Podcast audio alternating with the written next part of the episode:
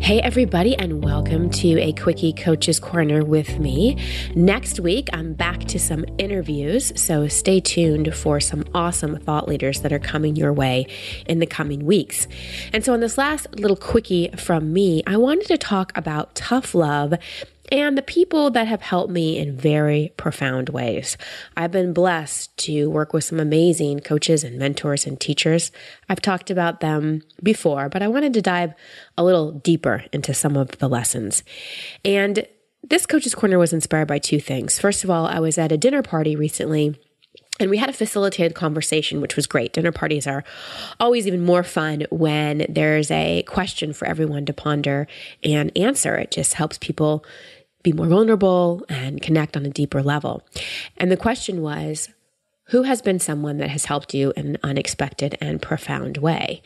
And the way I answered has to do with someone that I'm going to talk about in this episode. And the second thing that inspires this coach's corner is recently I've had some retreats and some client sessions where I've done a little tough love. I've said some things that maybe were uncomfortable for people to hear of course, it always rides on the energy of love, but giving that kind of tough love, giving the, the truth when it's not sugar coated is often difficult to give and even more difficult to receive.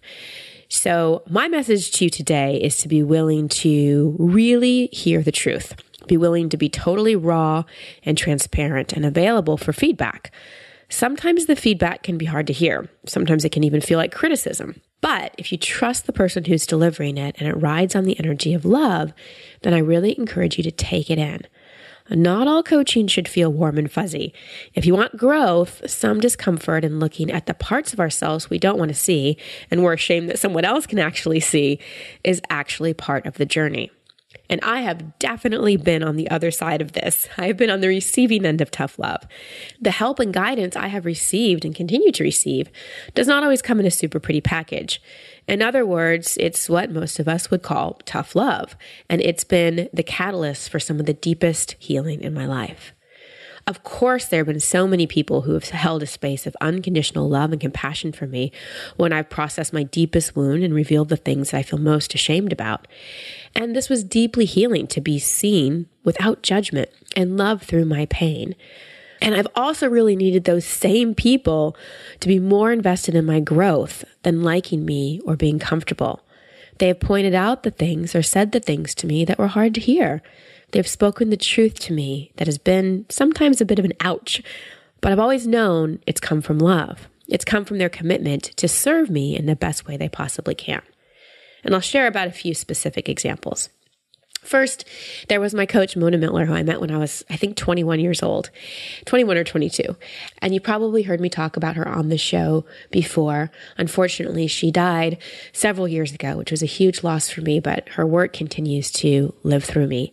She really taught me how to hold a space of unconditional love. She taught me how to truly process my feelings. She called it rinsing feelings. And that was a major tool to get over my depression and off medication. And she also really, really called me on my, you know what? She was the first person that said to me that I didn't need to be on antidepressants, that I could get off of them. And I fought her tooth and nail. I said, no, I have a chemical imbalance. I need to be on them. And she really held the space that I didn't. And she called me forward to consider a different belief.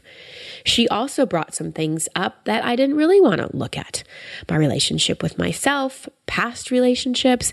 And there were many times she gave me guidance and advice that I was like, no, no, I'm not doing that. And I wouldn't see her for a few weeks, sometimes even a few months. I wouldn't even reach out and connect with her. I would just kind of disappear because I was mad. but she was right. And I guess the word really isn't right. The word is she was speaking truth. And there was some truth I didn't want to see. But eventually I came around and I'd come back and I said, okay, I'm willing to surrender. I'm willing to look at this. And it was looking at those deepest parts, those shadow parts, those parts that I was maybe ashamed of, having the conversations that I didn't really want to have. That's what led to some of my deepest, deepest, deepest healing. So I thank her, continue to have deep gratitude for everything that she taught me and also for her steadfastness, for her always holding that space of unconditional love and truth. Next, I want to talk about more of a professional example of someone who helped me in a profound way, and that's Connie Podesta, who's an amazing keynote speaker. And I met her at an event several years ago and just was like wowed with her. And out of just pure generosity, she agreed to coach me on my keynotes. And I went to Dallas and I spent the weekend at her house, and she listened to my whole keynote and tore it apart in the most loving way. And this is the point I want to make with this. A lot of times we are so kind of protective of our work and our ego is so sensitive that it's hard to hear constructive feedback without getting defensive. But like I said earlier, we hear it as criticism. And I had two choices when she was giving me feedback. I could either hear it as criticism or I could really hear it as, wow, this woman knows a lot.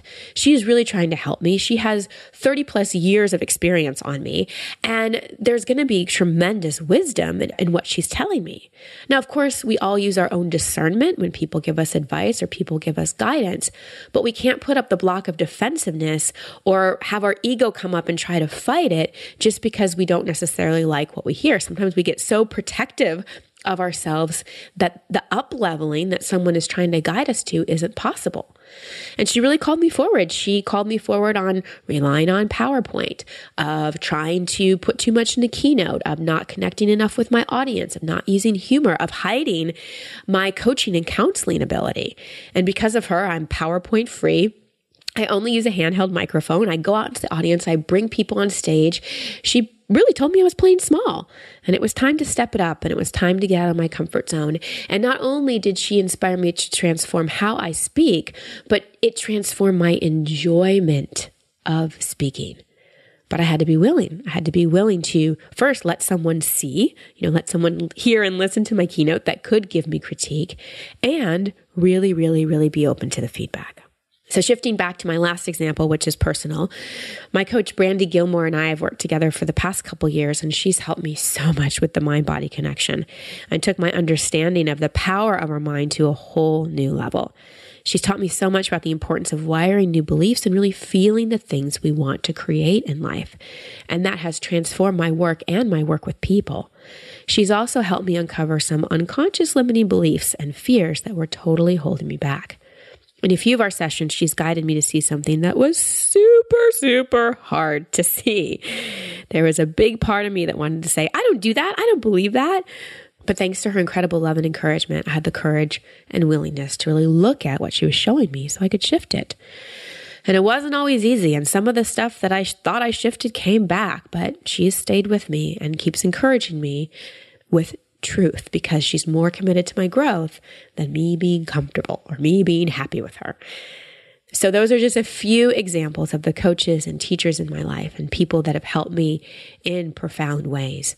You know, I've also been so deeply influenced by my training at the University of Santa Monica, where I got my master's in spiritual psychology and where I served on faculty for a couple years. I'm so, so, so blessed to have been around and in the presence of such wise and experienced people. So if you're only working with coaches and people who keep you comfortable and allow you to lead the session, it may be time to look for a different kind of coach, or at the very least, put yourself in workshops, retreats, or situations which get you uncomfortable, which have you look at the truth, which have a little degree of that tough love. And when you do receive feedback from someone that stings a little bit, and that someone may not be a coach or a teacher, it may be a friend or a family member, a spouse, or even your child, do your best to receive it neutrally meaning without getting defensive. The minute we get defensive, our walls go up. We go into denial and we can't see the truth. And listen, some critical feedback is just criticism. Sometimes it's people projecting their crapola on you. That's why discernment is so important. But you can feel the difference. You can feel when someone really is giving you truth that is a little hard to hear, but it still rides on that energy of love and being committed to serving you. Listen, you guys, we all have some beliefs and patterns that we're not exactly proud of. I certainly do. But keeping them in the dark only perpetuates the pattern. We all do say and believe things that come from old hurts. We must forgive ourselves and also take 100% responsibility for shifting ourselves out of old programming and behavior. Be willing to shine the light on your blind spots and remember No matter what, you will always be and have always been love at your core.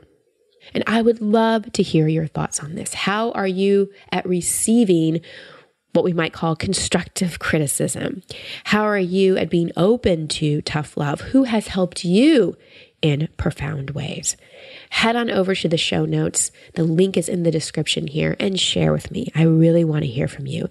This is an important topic for all of us to talk about the people that have helped us, the people that have shined light on our blind spots, and how we can receive feedback neutrally so we can get to those microscopic truths, those hidden truths that are sometimes hard to see but so important to shift. Sending you so much love and many blessings. Until next time.